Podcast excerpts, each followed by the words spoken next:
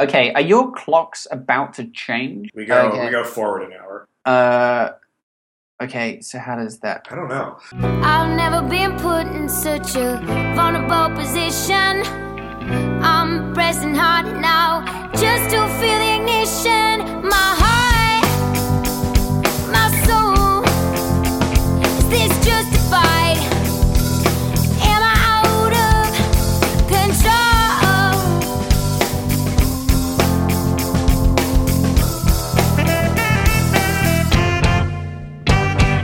Hello and welcome to another installment of Idea Lemons Discover Your Inner Awesome podcast. My name is Rajiv Nathan, and I am a certified G and a bona fide stud. But I'm also the Idea Lemon co founder and your show's co host. Per the usual, I am joined by my co founder and co host, Marty McFly, aka Martin McGovern. This is Discover Your Inner Awesome, the show where you get to eavesdrop on conversations with entrepreneurs, artists, and musicians about the stories, the journeys, the struggles, but most importantly, the questions. The questions that help us better understand who we are, what we're doing, and how we can do it better.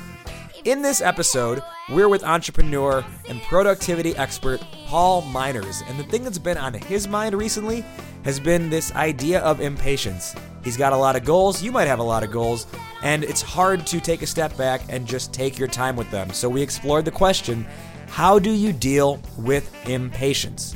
Now, before we get rolling, I'd like to extend an invitation to you to join our tribe over at idealemon.com. Subscribe to the email newsletter, and you can get all of our great stories and advice on more things like what we talk about on this show that'll help you on your career journey. Without further ado, let's dive into our conversation now with Paul Minors, productivity expert, where we explore the question how do you deal with impatience? Impatience is um, it's something I feel like I definitely struggle with a lot.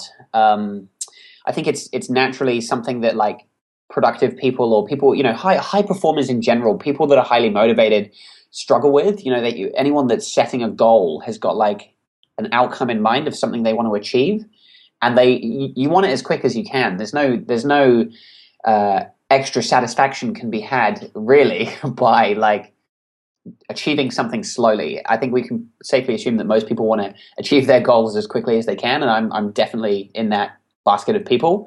And so, like with me, I'm I'm building my website. I want to build, uh, create like a passive income off my website, and use that to quit my job and create the the freedom that I want in life. And I want that as quick as I can. Um, and so, uh, you know, impatience is something I struggle with, um, and it, I, I, I try and combat that by just working more and more and more. And uh, like, just ask my wife. You know, she's always she's always commenting on like how impatient I am. Not not just with the work that I do as well. Even like, you should see me in the car if uh, if I'm stuck behind like a slow driver, I get very impatient. Um, and uh, I think, yeah, like I said, it's just like a naturally inherent part of being someone who's motivated and working towards a goal you just kind of struggle with this struggle with not being able to achieve them as, as quickly as you want to Yeah, and I, I kind of wonder with with what you're saying there. So you're saying you're impatient because you're trying to achieve a goal, and and you mentioned the word freedom. You, you're trying to achieve a certain level of freedom, and I always wonder because you know, I mean, we're sitting here talking about impatience because we've all experienced it in some way, and I, I wonder, you know, people with this mindset, people like us, it's like they're once you achieve some level of freedom, you just find a way to fill it with new goals. And so like yeah like it's it's not like one day we'll get to that moment of freedom or moment of success and be like, well now I have no need for impatience anymore. No more goals and like that's it. It's like that's that's never something to get to. So I always wonder it's like impatience to get to a point just so that we can pick up either continue the impatience or pick up new impatience or or transfer that impatience somewhere else. So I, I don't know. I wonder what your guys' thoughts are on that. I think there's an interesting balance between. So, just a few days ago, I was on the phone with uh, someone who's going to be taking uh, a, a student who's going to be taking uh, our next online class, and he was saying he's content right now but he's struggling with is content the same as happiness? Is contentment the same as happiness? And he knows there's like a, a very fine line between Mhm. the two.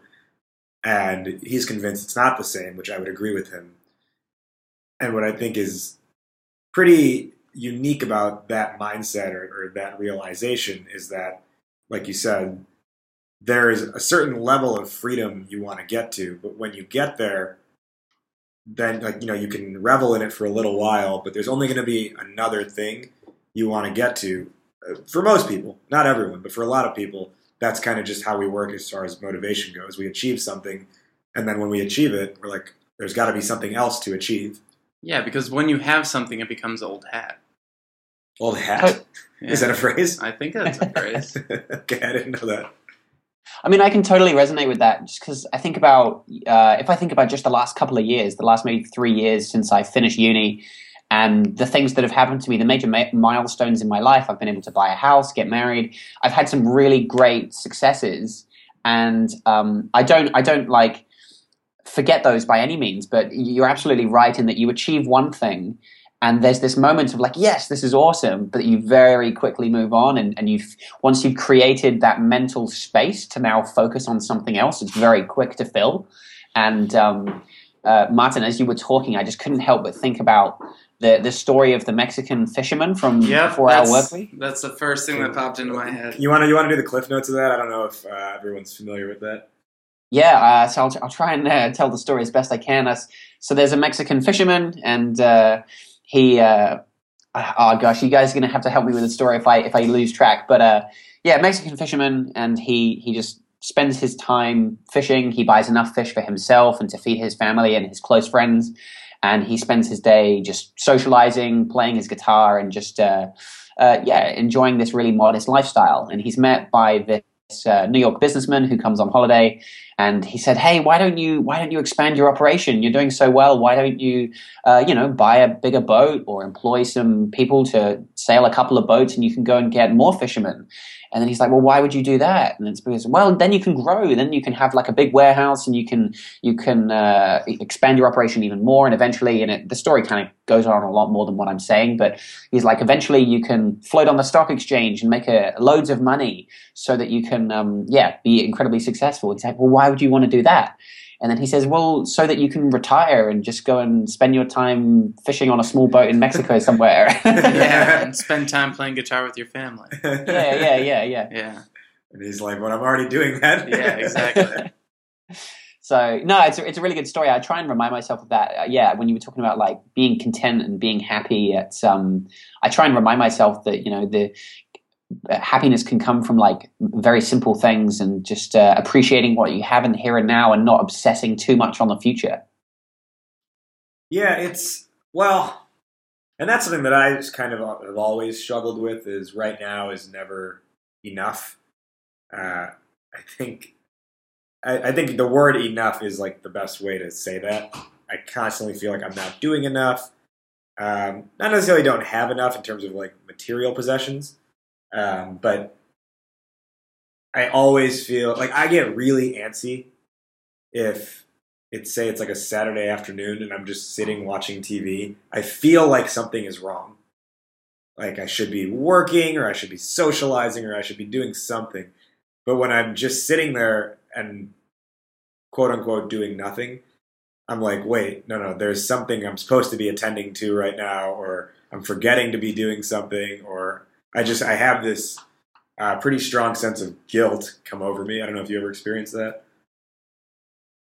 Yeah, um, I I try and uh, uh, yeah I try and appreciate those moments because I- feel like if you are someone that works hard and you spend eighty percent of your time like like really working towards the different goals in your life, you can you're allowed to have that downtime because it is very easy to like push the push the bar too far and then just and be spending all of your time kind of working working working and I know that if I if I get head down working too much like um, and I'm not spending enough time with my wife, for example, she'll be like, Paul, you need to kind of put things down. Like, let's just spend some time together. You're working too much, and um, it's important that she kind of reins me in sometimes because it's easy. It's easy to get carried away, and so I try and um, not let that downtime um, create like like create that sense of guilt in me because I, I I feel that yeah, as as people that work hard, you should be able to enjoy a little bit of downtime. I don't know. What, what do you think, Rajiv? Yeah, I mean, I, I, it's not to say like I don't enjoy my downtime, but it's like if it's my downtime, I still want to be doing something. So like I, I want to be like out with friends. I want to Yeah. be. I want to be having an activity going on, and even if it's sitting watching TV, it's like I want to find a particular show and do like and be like, all right, I'm going in and watching five episodes of House of Cards. And, like, but but if it's like just sitting and like carelessly or I guess mindlessly flipping through the channels, uh, then I'm like, what am I doing? I like, Yeah. there's got to Yeah, be some, yeah. I got to have some like framework for this. Yeah, and I think it's about wanting to feel like what you're doing matters or is productive in some way. Because I remember back when I was an RA in college, uh, we had to be in the dorm for 24 to 48 hours at a time. Like you could not leave. And so this was right when Hulu came out and it was all free. Everything on Hulu was free. And I would be stuck in this dorm. Just you I couldn't leave. I couldn't go get fresh air. So I would sit and I would just watch every episode of every show that was on Hulu. And they weren't good shows. Like they didn't have premium shows on Hulu at the time. Um, so I like watched like all of Seinfeld again. well, that's a Um, good show. That's a good show. uh, but like that was the starting point, and it devolved into like I was watching the sci-fi show Eureka, and it's like it's it's not good. it's like it was somewhat entertaining for the first like few episodes, and then it was just bad. And I watched like five seasons of it, and it got to the point where I was literally sitting there, and I just I went to because Hulu just would keep changing the episodes. I literally just had to stop, stand up, and say out loud, like, "What are you doing?" like, you can't be this mindless for this many hours. You have to do something. And I look at that in stark contrast to today, where like I'll sit down to watch a show and I'll pick like Better Call Saul so that I can watch the story structure and like analyze the show as I'm watching it. And I don't know, the thing I always get stuck in is like wanting to be productive with your downtime, which seems counterintuitive. And I don't know, I feel like there is there is a lot of value in trying to be productive with your downtime or trying to learn from the passive activities that you have. Um, but I don't know. I, I feel like some like a lot of people will encourage you to just check out and stop trying to like get so much out of everything you're doing. I don't know. Yeah, I, I actually recently wrote a little bit about this uh, on my blog. I wrote an article on um, like this idea of people being too busy. And um, one of the things I talked about was like people, you, you should actually schedule time. I'm, I use my calendar a lot, but um, you should schedule time for laziness. I, I described it as, but what I actually mean is like schedule time for the for the things that you you want to do. You don't have to just schedule time for meetings and work and, and when you're going to do different things. You can actually schedule it for like if you want to if you want to spend a Sunday afternoon watching House of Cards, like actually you could put it in your calendar and um or, or if you want to spend the time reading or going out with friends, put all those kind of little things in your calendar. and I think the advantage of doing that is um, you're, you're actually making time for it, and you can then fit the other important tasks around the, the downtime that you've already scheduled. And that way, I think as well, you're putting constraints and you're controlling the downtime. So if you say, oh, I'm, I'm going to allow myself to spend like two hours watching House of Cards, um, you, you've carved out that time on your calendar and mentally in your head. It's you, you- you've put more control on it, and, and that way it's harder to like spiral out of control and end up watching ten hours of House of Cards. Do you know what I mean? and I, I, I don't know. Maybe maybe that's like a, a a- maybe that's overthinking it. But for me, doing that kind of thing um, helps a bit. And and I don't want to um, be too overkill with it. I, I'm not going to schedule absolutely everything. But if if I've made a deliberate um, decision, like oh, I really should spend more time reading, like that's typically something I'm sure people do at the beginning of the year. Is like I want to read more. Put those kind of things in your calendar, and then it's it's easier to um, like implement because you've you've mentally committed to doing it and it's on your calendar it's you've made this commitment versus if you just kind of say oh i should read more without actually thinking about when or how much time am i going to allocate to this it's it's kind of harder to execute on those things. Um, i don't know what, what do you guys think to that approach of like kind of scheduling time for the scheduling your downtime in a sense? Well, I, I'm I'm curious to know if Raj remembers the time where I used to schedule literally every minute of the day. Do you remember that like three or four years ago? Uh, give me like the example. So like, I don't know. There was there. It was like this time to this time wake up. This time to this time work out. This time to this time uh, eat breakfast. This time to this time go to work. This time to this time be at work. And then I'd have my work schedule. And then afterward be like this time to this time go to do Idea Lemon stuff. This time to this time meet with a friend for a drink. This time to I this time. I think I remember that. Yeah, and it was the whole week was planned out that way. I had all these different colors and all this different stuff all over the calendar, and I think it was good to like break me out of the mindlessly doing things. But then, of course, as with everything that I do, I go to from one extreme to the other. Yeah. And there is like a running joke with some of my friends where it's like if if they're if they're just like, hey, want to get drinks after work, I'll send them a calendar invite.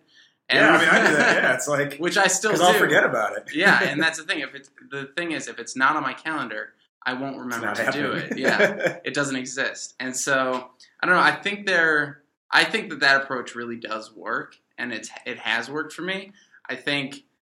Be aware, some people get turned off by it. like, yeah, I think it's a um, balance, yeah. right? yeah, But I, I agree with you as well to the scheduling the downtime, and I think, um, like if you were to look at my calendar, whenever there's a WWE pay per view event, like I've got that on the calendar, so I'm like, I know it's happening that night, and I'm gonna sit down and watch it and not do anything else but watch it. Um, but it, but that but what you what you kind of hit on there when what I'm kind of see realizing with the guilt aspect is that if I like I don't want to spend my downtime doing things I don't care about. yeah, So like my downtime is still fun, but it's like it's involved in an interest that I that I have an interest in, I guess. yeah. So then it can play into something that you're doing later, Yeah, even if it's passive. You know. right. Or even just like a conversation I'm going to have. Yeah. But like you'll rarely catch me I guess stumbling across an episode of something because I'm not going in being like I'm just going to turn on the TV and see what I find. Yeah, I I haven't watched reality TV in a, probably like Yeah, seven and I years. never like really was into reality TV. Yeah. That's a story for another day. So I guess I guess like to address what you said, Rajiv, you know, you want to make sure you're spending your time uh, you know, doing things that you care about. You should almost start with like doing an audit of, well, what do you what do you care about? Like what are the things in your life that deserve your time? You know, who are the people you want to see, like friends and family? What are the activities you want to do? Like maybe what do you want to learn? What is a new skill you want to learn? What books do you want to read? And kind of even just starting with a basic list of these are things that I would be happy to spend my downtime on and just kind of starting with that as a way of then blocking out the time for those things and for those people you want to see. yeah, and I guess I should caveat that none of what I'm saying is relevant to the last three months because I haven't had any downtime in the Yeah. last three months. Um, but no, yeah, you have a point there, and I think um, I guess for the most part, I, I, I am pretty good with that stuff. It's just you know you'll never escape those instances where you just feel yourself getting antsy because you're not doing something that you know, or because you're doing something you don't necessarily want to be doing Well, or care about. And I think antsiness is your body or your mind telling you that it wants something. Like, I'm going to be going to uh, C2E2 um, next week. And I'm not going to go for all three days, but the day I'm going, there's like seven panels I want to see. So I have to like navigate which panel. And so, like, there's an, there's, I'm not going to be sitting around that day. Well, I mean, it's going to be a Friday, but like, I'm not going to be sitting around that weekend, like, antsy to do something because I've found something to fill that time. And I notice like it's kind of that feeling you get when your body really wants to work out and like you feel weird because you haven't like moved. Like your muscles feel that. I thought you said you don't get that feeling. I do. Uh, and so like, but I, I used to get that when uh when I so when I first got the I, I bought a longboard and I would like ride it around. And I'd be like really tired, and then the next day I'd be sitting there and I'd be like, okay, now I'm getting antsy. That's like I feel like that's your body telling you that you're craving something, whether it's knowledge, whether it's exercise, whether it's um, you know mental stimulation or something. Um, and so it's almost just like a nice compass of what's right and wrong in in in your approach to that day, maybe. Yeah. I mean, uh, just to take us in a slightly different direction, like the other thing I find interesting is, and, and this is kind of going back to what we talked about earlier, where like if you're ever feeling guilty during your downtime, and you feel like, oh, I need to be doing something, and, and like you said, Martin, you're getting antsy. You feel like you need to be spending your time in a more appropriate way and more productive way. The danger is that like you can end up doing things. Maybe you want to do some. You, you think you need to be doing some work. You end up doing things that you think are the right things to be doing like uh, and you're just kind of being active versus effective you know you're just doing stuff for the sake of doing something Mhm. and you create this like false sense of productivity and you think oh cool at least i've done some work Mhm. um, but actually you you've done things that don't really matter or they're not gonna they're not gonna advance you towards your goal as much as other tasks might and it's just like creating this false sense of productivity um, do you ever have that or what do you, what do you think to Well, it's like that. making a to-do list and having like open laptop be a thing on the to-do list. It's like you get the satisfaction of checking off the box, but it, it was a given. You were going to open your laptop. Yeah. At least we'd hope so. Yeah. No, unless you have a non-computer based job. Yeah. In which case, opening a laptop could be a big a big step forward in your day. I think you know it's actually what I what I was laughing at before when you said you know like scheduling out certain things, but you're like I obviously don't schedule out everything. So the, uh, the last company I worked for, one of the um, like senior vice presidents of the company uh, and managing directors, he would you know like in an organization you can see other people's calendars yeah he like didn't set certain things to like just say private if he didn't want them to be private for other people. So like there were certain times where he'd have like scheduled out uh like in the nighttime on his calendar, sex with wife. Oh, no. and he was like a pretty jovial and just like super funny dude, so he didn't care, but it was just like hilarious that it'd be like sex with wife was on calendar. set set to repeat yeah. if he's lucky. um, I also think part of this impatience angle, so it goes beyond just the downtime and the doing activities, even down to like the minute. Um, you know, let's say we're in conversation. So let's say we're like in line with Starbucks, and then I go to order, I go to the bathroom. The other person is going to like instinctively take out their phone and start looking at it because there's like an there's even an impatience with just being in the moment, and we have we have this strong craving to be distracted. hmm yeah why why is that it's uh why do it because that I, I i get i face those moments like quite a lot and you i look around sometimes and like everyone in the room is on their phone i'm like why don't we just enjoy each other's company and it's uh My Yeah, favorite thing is, you know, you'll go out to a bar and and this happens. This happened a lot. Uh, so a couple of years ago, I did this personal experiment where I gave up texting for a month, and I called people. You know, novel concept. and I actually was on time to things because I couldn't text saying I was running late or that you know I wouldn't make it. So I showed up to things and I was on time, but I would get somewhere. The other people I was meeting up would be running late and I would just stand there at the bar, let's say, or wherever it was, and I would just stand and observe and just look around. And people would look at me like with a funny look, like, what's this guy staring at? But also, there were a couple instances that I just I thought were hilarious, where like this group of girls would come into the bar, you know, say five, six friends. They'd all they'd all walk in, like find their place, either standing or sitting, and then they would all take out their phones and and do something on their phone, either check in on Foursquare or text someone else. Who's or on post- Foursquare This was a few years ago. Oh, okay. or or post something to Facebook, and I'm just like, aren't you with the people you want to be with? Nope. Why are you trying to talk to everyone else who's not here? Because Becky couldn't show up, and so if I don't text her to let her know what she's missing out on, she's Yeah. totally gonna not have FOMO. Well, there's that great uh, that Seinfeld stand up where he's like, "Why are your friends so annoying?" All right, so what I want to talk about tonight is why are your friends so annoying?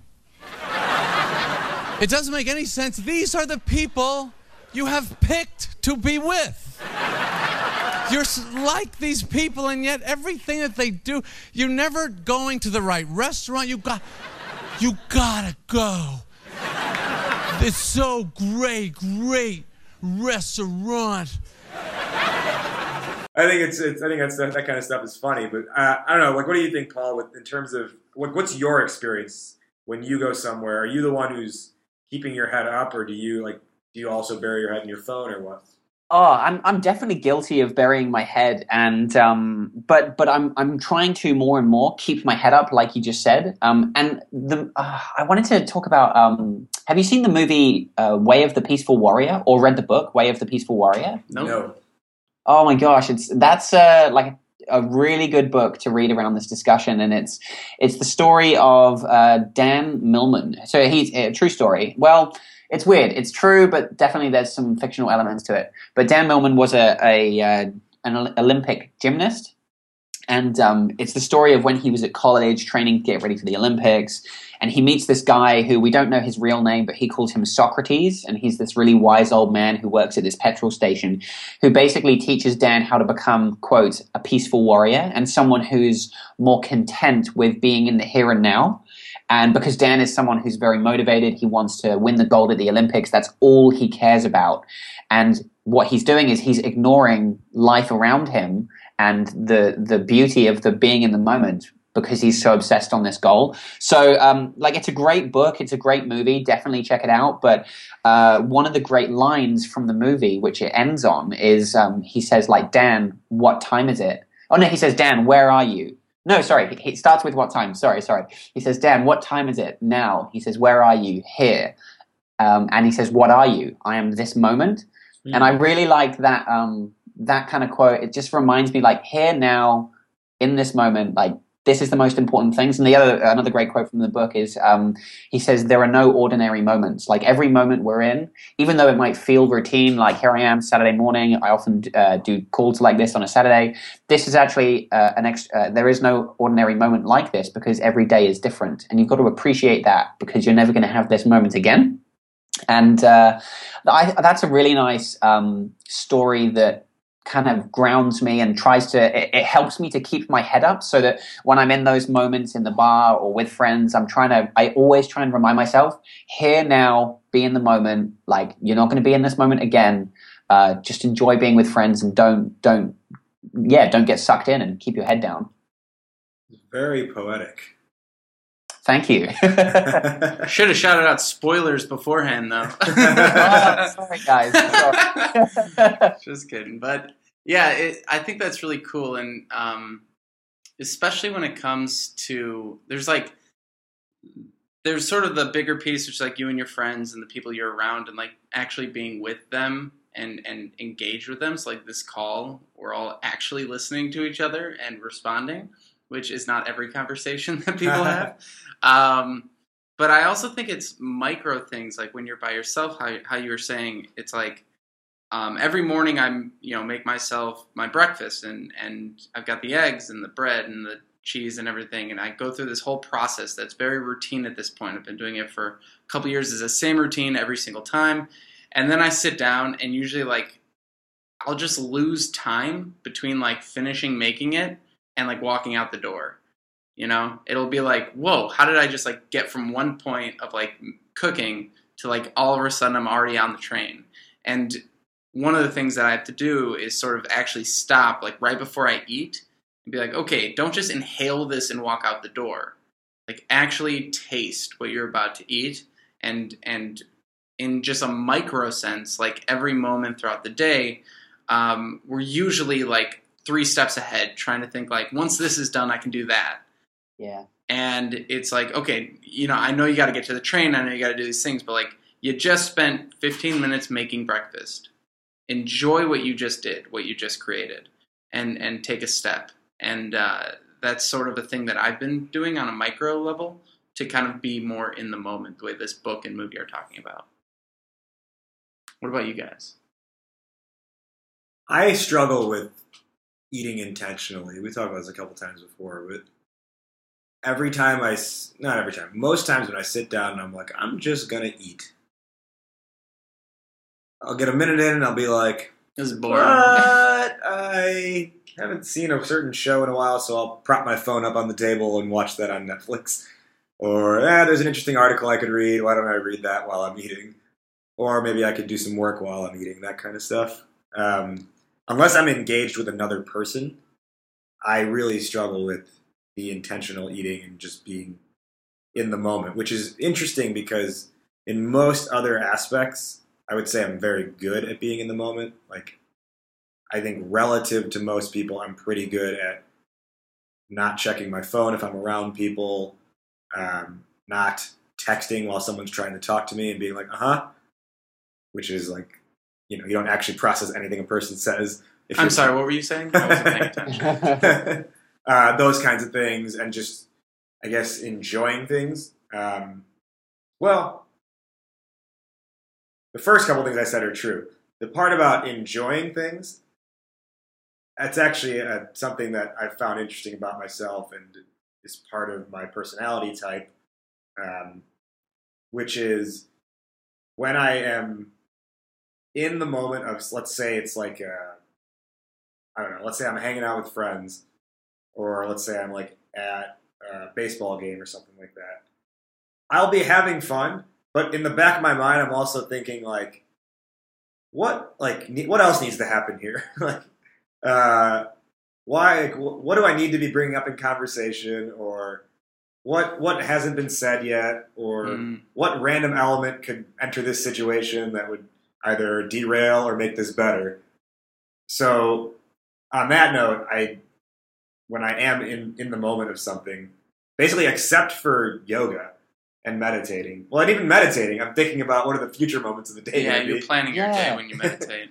So I guess yoga is the only thing that I'm just truly focused on what's happening on the mat. No, but you said even when you're doing yoga, you're listening to the story arc of the instructor, Yeah, and you're like trying to figure out when he's going to get to the climax of the class, so that you know when to put the maximum effort in. Yeah. Fuck. I'm ruined. to, to go back to the eating thing, like I'm definitely the same. Where I, Martin, I wish I could be an intentional eater, but I have this problem where I just seem to inhale food and I just eat at a phenomenal speed, and it's terrible because if I ever go out to like a nice fancy place, it's totally wasted on me, and I'll I'll I'll just engulf my meal in about thirty seconds. Seconds and it's gone, and it's just the most beautiful meal that is. I, I don't appreciate one tenth as much as I should because I've just eaten it way too quickly. Yeah. So that's that's my problem, and it's it's a it's a curse, really. Uh, is that I just eat way too quickly, uh, Just, a, he- just a heavy breather, you know? It's just, it just it just gets sucked up, yeah. Uh, yeah, Kirby. And then and then yeah, uh, Rajiv. Actually, sorry, what was the second point you were just talking about? It was the uh, actually enjoying the moment. And yeah, I'm kind of like- like my mind is Oh, always sorry. thinking about like what else needs to be happening here. Yeah, that's right. I definitely get that. Where like, do you ever have? I, I like. I was thinking. I was out last night. Actually, it was the twenty first. I was at a um, this twenty first party for a younger friend, and he. Yeah, it was one of those things you like look forward to all day. You're like, oh, cool, great, get to go out tonight. It's gonna be real fun, socialize. Uh, yeah, I'm looking forward to it. You get there, and then it's like, okay, now I'm looking forward to leaving. I wanna, I wanna be, uh, I wanna be doing this, and like, or what am I, what am I gonna do? What am I gonna do tomorrow? How am I gonna? What? Yeah, and I just I- as soon as you get somewhere, and even even though you were looking forward to that thing, you you just move on so quickly to thinking about the next thing, and it's uh, it's it's how do you how do you deal with that? Yeah, it's tricky. And that goes into scheduling your day because that's what I would always do. I'd be like, all right, well, I checked that box off. Now what? Yeah. And um, I think the way that the thing I've noticed it most sharply in recently is uh, conversation. So I have pretty high anxiety, I would say, uh, from conversations I've had with people who don't have as high of anxiety as me. Sorry. Talk about being in the moment. I'm fiddling with wires right now. Yeah, But he's like he's like messing up like my ability to hear what's going on. Um, I'm fiddling with my head. but- uh, one of the things that I've noticed uh, recently is um, trying, especially because I've tr- been trying to meditate, but being okay with silence in conversations. Uh, for most of my life, I, I had four brothers. I, I have four brothers. I didn't have four brothers. I have four brothers, and the house is just so noisy, and every moment was filled with noise. And it was a treat for your mother. yeah, yeah, poor mom. And like the the thing was is that we never really talked about anything. We would just fill the silence with movie quotes and Seinfeld quotes and you know Simpsons quotes. We we just like couldn't be quiet.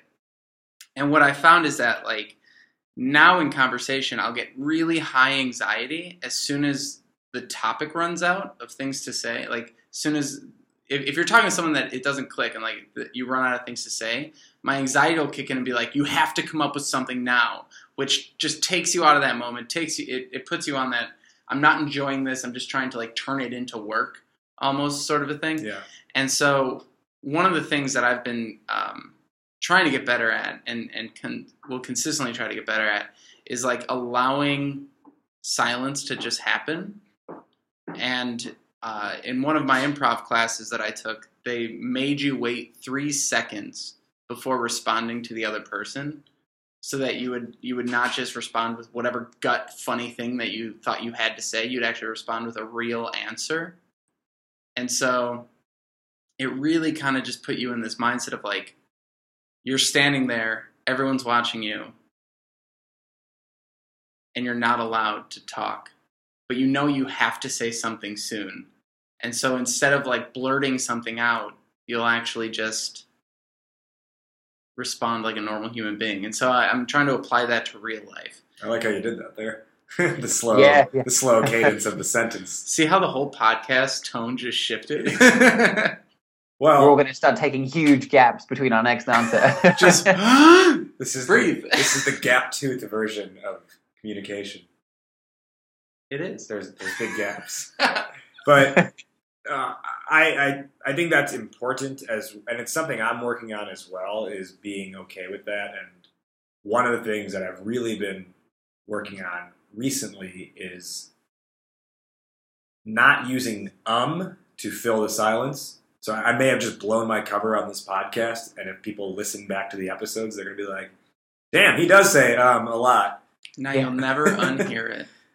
but that's one of the things that I frequently because my the way my brain works is I'm gonna basically talk out my thoughts instead of know exactly what I'm gonna say and and then recite that.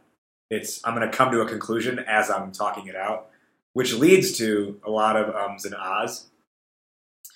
And what I'm you know, I am working on that, which is helping me be more react or I guess sorry, not reactive, but listening to what people are actually saying and then like you said, responding. Which I think is interesting that you brought that point up because 10 or 15 minutes ago you made a point and I intentionally did not jump back in with a response, but then you filled the silence with what do you guys think about that? Yep. And it was only maybe an eighth of a second of silence. Yeah. And the reason is because we're on a timer. And like that's that's why this is so just keyed up in my head right now because we're sitting here and we're like people are going to listen to this. And we're not the type of podcast where we go in and edit out the silence, which a lot of podcasts do. And so but sometimes the silence is beautiful. sometimes The sound of silence. yeah, how are you on the? What's your take on the awkward pause or the? been kind of quiet over there. yeah, well, I've been I've been uh, enjoying the silence or, or trying to be intentionally silent to absorb what you guys are saying. It's no, I, I I agree, and I uh, Rajiv, I like what you said about trying to remove the ums and the ahs from y- your sentences to try and just speak with more clarity and intention. And um, oh, look there, I just said it. Um, ah, damn it. So you know, I agree, and I was going to say as Take well. a shot uh, for every time you say um. oh man. I'd be it's one of those things. As, as soon as you realize you're doing it, you realize like it, it happens all the time. Um, ah, again. but the other thing I was thinking about was uh, like the meaningless stuff we say as well during conversation. So when you do run out, if you don't say um or ah, you might just bring out something like, "Oh, so beautiful day today," and it's just like you- you're just saying anything. And for some reason, we always default to talking about the weather. But you'll just you'll just Don't get me say started on the anything weather. that kind of fill, fills the silence. It's just weird, yeah. Yeah, don't get me started on. I absolutely hate talking about the weather. Yeah. So here's here's a way not to talk about the weather. Uh, just start asking extremely personal questions that no one would ever ask. Just like How so. cycles? Yeah. Oh man. Sure, we can't cut this podcast. well, we were just uh, in the. Yeah, I said ah. uh, we're gonna do it the rest of the time, so just live with it. We were just. I can't. I can't do the sentence. You know, In like our elevator ride up to the fifth floor of the office, uh, the co-working space that we work in.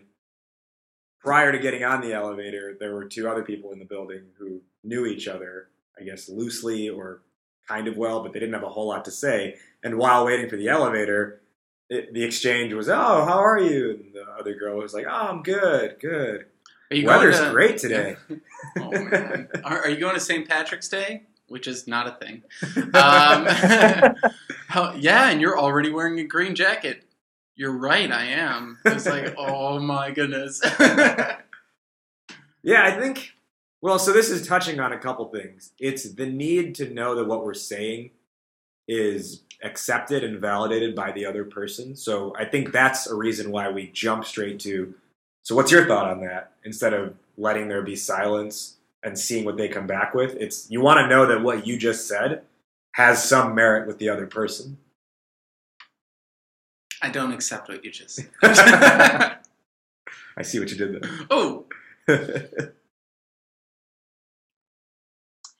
now we're all awkward pauses. I love it. I was just about to, I was just about to jump in with yeah I totally agree but then I was I, I wanted us to uh, respect the silence I, did, I was gonna I just now, wanted now, to see now who was gonna how be long? Yeah, how long? yeah I just wanted to see who silence? who's gonna break who's gonna break Yeah, if you could fill all these awkward pauses with Paul Simon's uh, Sounds of Silence, Yeah. that'd be great. Or just Yeah. like ducks quacking. just a podcast where every That's what all every our few vi- phrases here. There's all our, wah, all our videos ended with Doug's Yeah. question. That's true. the other the other thing I was thinking about, which I guess is kind of semi related to you know when you're when you're talking with people in like open discussion, is uh, I'll as well as trying to kind of remove the ums and the ahs and the the boring kind of time filling random questions that we use. The other thing I'll try and work on when having conversations is is speaking in a more like effective and I guess clear way. And something I've found that helps a lot with this is actually is writing. Because when you're I don't know what you guys think, but when you're like writing for a blog or anything at all, any kind of writing, I suppose, but I think about like blog writing, um, you you it, writing forces you to think about like the most concise way to put something into words. And as you as you go back and edit you'll you know you will typically will write a draft and then you'll go back and edit and you'll go actually there's a there's a there's a better way to say this. I can say it with fewer words. And typically like the fewer words you can use the better um, but we don't have that with normal speech. What we do is we speak and that's our that's our first draft. We don't then go actually guys i'm going to say it again with fewer words. And so you only get one shot at making your point. and so that's just the other thing i've trying to be uh, trying to work on recently is just speaking with more clarity uh, clarity and in a more concise way um, in my first attempt so that i can communicate my message more effectively um, so i don't know if that's a bit of a tangent but just yeah No, as we that's a really good point because I'm able to have certain conversations because I've written about that topic before, and I'm able to come across as maybe smarter than I actually am in the conversation because the thoughts have been formalized already and put down Yeah. on paper. So, like, I've actually had someone before say, "Man, how do you like? How'd you just come up with that?" And I'm like, "Oh, I didn't. I wrote a blog post about it two months ago." That's a funny thing about patience too, right? Because you said recently that you wish you were a better speaker, and that in someday in the future you might take speaking classes. But to anyone else who is like petrified of public speaking, you're a fantastic speaker. but you know, we've been doing this for a year and a half. We've been doing public speaking for four or five years, and like longer than that. And like, it's funny because that just completely proves the original point of like the impatience will never go away. It's like you were just as impatient to become a better speaker as you are today. It's like now you just want to get to like the next level. the next level, which is like people who have zero ums or ahs. And and then once you're there, you want to get to the next level, which is the person who like can, I don't know, blow your mind out of your ear I was wondering where you were going. I don't know where it's gonna go. But uh, lead a political movement. Anyway, um, Well, okay, and so the you're right. That I guess it's it's never gone, or the impatience angle is never there. But the, I think to kind of break off on a tangent from that, I would say now more than ever, people are more impatient because there's more. You're more aware of what else is also going on at the same time, and on top of that, because you know that there are other things going on, you think the the- whatever you're in should be accelerated by way more than what maybe the standard is. Uh, and this is you know like a lot of movements that are being started now. It's I mean a lot of it is like a lack of patience. Like no, like when do like what do we want? X Y Z. When do we want it? Now. More asbestos, more asbestos. and there's actually there's a funny Simpsons episode where it's like, what do we want? Uh, labor, ci- civil labor laws in the next five to ten years. When do we want it? In the next five, to, ten, years. um, but like what I what I look at with some of the you know like hot button issues that are going on right now, while I think they're all like you know I think a lot of them are amazing, and I think people should be standing up. At the same time, I'm like, but this stuff does take like there are there are systemic changes that are You trying to be brought to. about with so- like some old people need to die for things. yeah yeah no for real but with like like women's pay inequality and race inequality and all this stuff that's going on right now um, gender inequality marriage some of these things like again you need people like at the forefront being like shit's got to change today otherwise shit's never going to change but the reality is for a lot of this it's going to take some time to create a fundamental shift in an entire system or an entire structure. Totally. I mean, I, I don't know why, but as you were talking, I just couldn't help but think of Tesla, and it's like this this company that is has this uh, amazing vision of like a electric future where our cars and our homes are just powered by stored sunlight, and uh, you know Elon Musk has this grand solution and uh, you know wants to see fossil fuels completely replaced by yeah solar energy. And it's um it's awesome. And I think it's it's to it's to solve a lot of problems. But like you just said that's something that's to take a long time. We can't even though a solution exists right now you can go and buy an electric car or you can get a power pack and put it on your home and store sunlight. It's going to take a long time for us to make that shift. Um, even though everyone can or everyone who's not part of the major fuel companies like who are profiting at the moment can appreciate that that's going to be like a brighter future and it's only going to uh, be a good thing that we make that shift it's going to take a long time to Mhm. to reach that future um, it's because uh, yeah like as you said it's it's like shifting habits and and like think about how many cars are on the road and how many cars will need replacing in order to make that shift and how many homes are going to need to be uh, have solar systems installed and all that kind of thing it's it's a huge thing and um, yeah i don't know why that example just jumped into my head yeah Well, and and, oh. well, and, and what and i'm what going to be patient sorry, and what Elon and what Elon says with that is that you know he came out and he released all the patents for the electric yeah. car technology. 'cause He's like, it's not about me having all of the electric cars. It's about electric cars being the standard and gas cars being horses. And so by releasing it, it speeds up the change. And then he did the same thing with PayPal and the internet. He wanted the internet to be the standard. It would never be the standard if he didn't if, if the e-commerce piece didn't fall into line. So he fixed the e-commerce piece and everything happened faster. And so yeah, I think that kind of contradicts our whole impatience is bad thing. Impatience in his case is accelerating these things that would normally take way way way way way longer to ever ever happen. Yeah, the I guess the the pattern or the the trajectory of it, and this goes to something like you mentioned with with Tesla and everything, but even probably for goals we set for ourselves, and like Paul, you mentioned certain goals you have with your business. It, I think, I think the the natural pattern or the thought process, or even how people become in tune with this stuff, is it's like you're going from uninformed to aware to informed to recognition like okay i'm informed that there's something here. Now i recognize there's a problem to version 1.0 solution version 2.0 solution and so forth. So for the tesla case it's like it's going to take a long time because the general public is uninformed about fossil fuels versus uh, electric uh, solar energy and using an electric motor. So it's starting with taking people who are uninformed, making them aware. Is that what I said? Aware, then informed.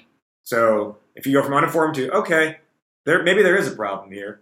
I've, I've heard things about this before. I'm not familiar with it. To informed. Oh, okay. this is the benefits of one versus the other, then you recognize, oh, well, I see a problem now. I- I'm going to contest that a little bit though, because his whole thing is less about convince everyone that electric cars are cleaner and better for the earth. And he's he's like people that that's information that people don't buy into. What he said is make electric cars cool and people will buy. And so like he's almost trying to even hack that level that learning curve because he knows people will act according to their own vanity over any sort of uh, rational education of, of how things should be. And so, like, if you think about that with our impatience, like, we rationally know we should be doing certain things, but emotionally, we want that piece of chocolate now. We want that. Um, we want that that carrot that's dangling in front of us now. And and what is actually motivating us to get that? It's the status or the freedom or the whatever that we we see intrinsic in it. Yeah, I, I think yeah, I think you're right. I, I guess the point I was making was more this is how you create an industrial change. So like other car makers are going to say, no, you're wrong. What's that all about? To okay, he's got something here too. Oh, we got a patent. Now let's use that. But even on the consumer side of things, you could take the vanity aspect of it and still go from uninformed to oh, there's a better, there's a sexier option out there, Mhm. and then that whole thing. So take like, I mean, take our business, right? Uh, some financials we ignored for a while, right? Uninformed to aware. All right, we, sh- we need to make more money. As right? is. Aware to recognition that oh, there's ne- this is actually a problem, right? There's a difference in just being aware about it and actually recognizing.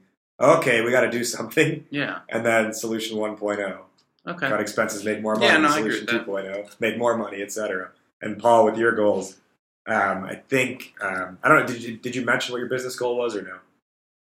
Uh, I can't remember. Did did I in the beginning? Um, I mean, in, in case I didn't, yeah, I'm trying to. No, I think I did. I was talking about, um, yeah, I basically want to grow my business and have a passive income from the business, uh, which is going to support me in the future, and that's that's like the vision that I've been working towards for the last one and a half years, and um, like, yeah, I've I've made significant progress, but uh, as I've that that quickly kind of goes out the back of my mind as I focus on new, more immediate goals. Um, but yeah, that's what I'm working on. Yeah, so you take your business goals, and I know, like in your own mind, you've got a certain dollar figure attached to those goals. So you take that, but it's like even with your own with with that, it started out as uninformed. of Like, you know, what would even be a good goal for this? I don't know. Yeah. How do you even make money passively?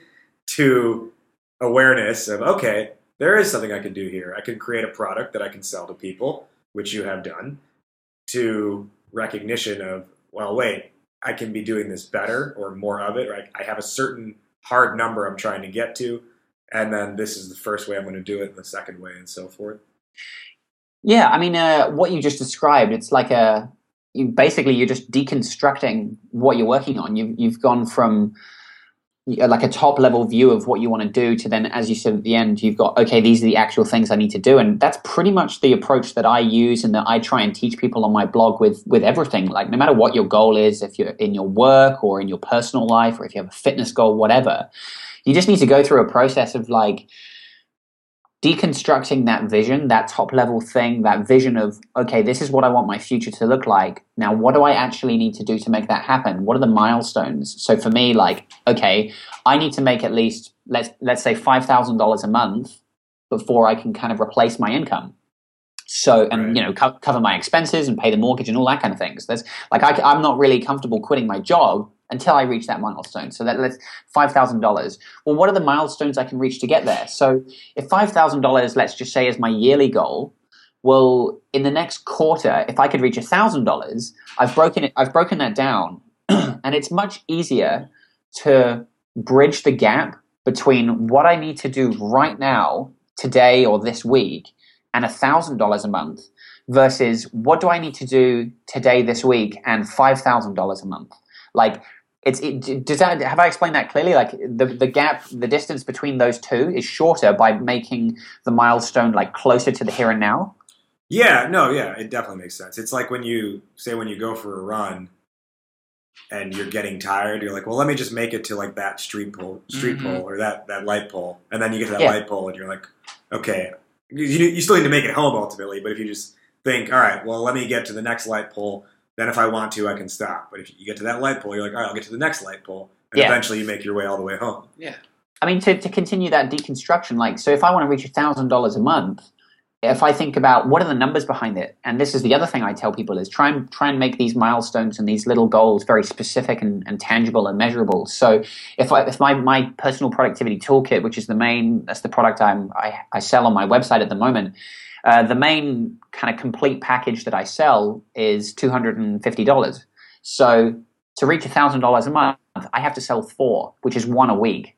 So there you go. On a weekly basis, Mhm. I have to sell one product. And then it's so now I can even go, well, what are the things I can do today to sell one product this week? And that's way more that's way more easier to kind of wrap your head around versus like trying to think of some vision for the future and working out what you need to do now to reach that. You just need to think about, well, for the immediate future, to reach my thousand dollars a month goal within the next three months, I just have to work out how to sell one product this week. Yeah, it's um, it's taking away the overwhelm, right? You break it down to the smallest fraction of what needs to get done, or or what needs to be accomplished. Yeah, exactly. And and to loop this all back to impatience, like it's uh, my my impatience is going to be satisfied quicker if I uh, if I can reach that one a week goal. Like I'm going to be like, cool, sweet, I did it. Impatience uh, has been satisfied. Now I can move on to the next thing and become impatient again. But there's like that there's like that moment of relief because I've reached that milestone, and I'm and I'm not just thinking about the one year goal. I've actually uh, had a little win, and that's why I love like the quick win like psychology of like, yeah, if you can uh, every single day jot down the things you were happy you achieved or yeah what went well today and celebrate those quick wins it's a nice way of uh, like yeah i guess trying to dispel some of that impatience because you can you can use those quick wins as a way of just rewarding yourself and reminding yourself that you've made really good progress and you should enjoy this moment Definitely. And I think the other big part of this too is what you I think the phrase you used was deconstruct, right? But in the act of deconstructing, what you're doing is you're you're putting a system around it and a structure. Like deconstructing is putting a structure around it. And that's where I think a lot of impatience stems from is having a having a certain goal and being like, no, I don't. It'll happen, but but having no idea how you're going to get there. Um, like we're part of a Facebook group. Um, earlier today, someone posted in there like they have a brick and mortar storefront, and they're like, you know, I'm the only person. I have to do everything. I, I'm freaking out because I don't even have a business plan. And then someone replied and was like, "You don't need a business plan. You just need a dream and spirit, and it'll happen." And Martin and I read that. We're like, "Yeah, right." Like hurts to read. yeah, like you don't. You might not need like a ten-page report or whatever, but you have to have something in You place do. that's more than a dream and spirit. You need to be able to look at some sort of metric. But yeah, it's like what is Jerry Seinfeld is like? You, anyone can just take a reservation. I don't understand. I made a reservation. Do you have my reservation? Yes, we do. Unfortunately, we ran out of cars. But the reservation keeps the car here. That's why you have the reservations. I know why we have reservations. I don't think you do. If you did, I'd have a car. See, you know how to take the reservation, you just don't know how to hold the reservation.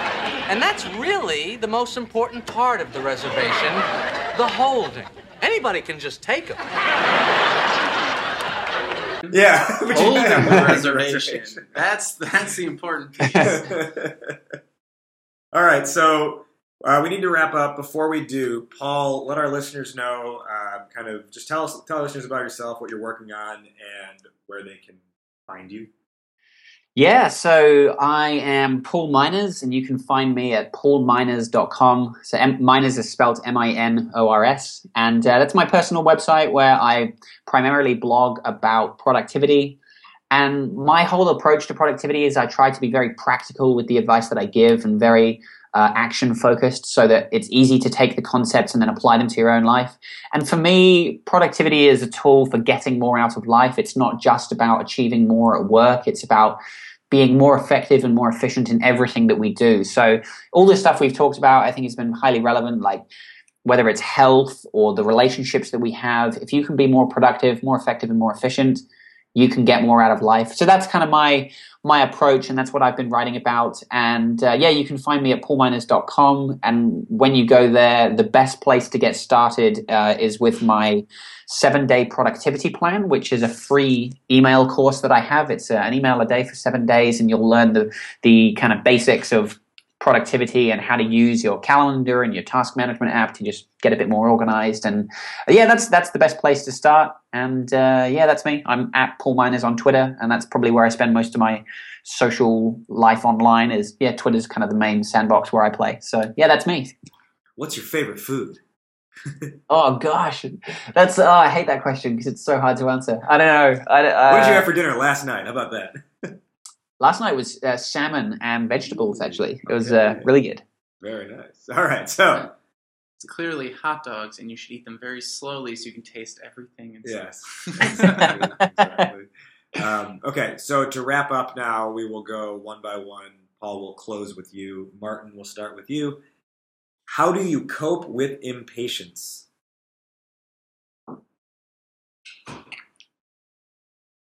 I hate you. I didn't want to be the one to, to break the silence, but I was. you have to. Um, That's your answer. Okay. Sitting with it. Let me get to my answer. no, I thought that was going to be your answer. No, it's sitting with it. All right. sitting with the silence. Okay. okay. My answer for how do you cope with impatience? I got to steal two quotables that you mentioned to Paul during this. Um, number one is what was so that warrior book you mentioned. It was, uh, uh, I'm here in this moment. How what was it again? ah so uh, what was it What time, what time is it? What time is it now? Where are you? Here. What are you? This moment. Now, here, at this moment. I think that's a great way to start. Just I guess being more present and and in the moment in things and reduce that impatience. And the other part of my answer would be kind of the last thing you touched on, which is the thing you're going after, deconstruct, you know, deconstruct the system, quote unquote, and do that so then you can construct your own system to get there. Paul, how do you cope with impatience? Yeah. Uh, so besides the deconstruction stuff that I that we just talked about, um, I think one of the really useful things people can do is to be consistent with the work that they do. So what I mean is like, if you have a goal in mind, just show up every single day and try and do something. Like even if it's a really small little thing that you can do, um, try and do something small every single day to just inch you towards your goal. And I think you'll very quickly find that the progress you've made is a lot more than you that you realize. And uh, I just think back to I started my website about one and a half years ago, and it was growing something from nothing, and, and now it's. Um, I mean, I've got a long way to go, but um, I, think I, I look back over the journey that I've had so far, and I'm like, wow, like I, I really have come quite a long way, and it's it just comes down to showing up every single day and doing something, even if it's just something very small, and that's just helped me to to just slowly inch closer and closer towards towards that goal. Yeah, for me, consistency, show up and do something small every day. Paul Minors, thank you for joining us and, and having some sweet conversation. Thank you, guys. Yeah, awesome, awesome discussion. That was a lot of fun. Thank you for having me. And we will end with a moment of silence.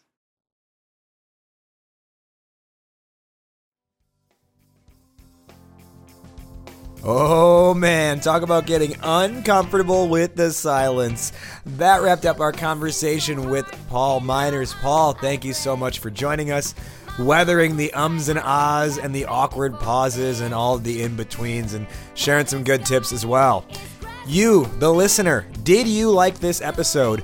If so, the best compliment you can give us is a rating and review on iTunes. Ratings and reviews give us some great feedback as well as allow more people to find the show, and thus more people can discover their inner awesome. For full show notes of this episode, including references, resources, and how to find Paul, the whole kit and caboodle, you can get it all at idealemon.com.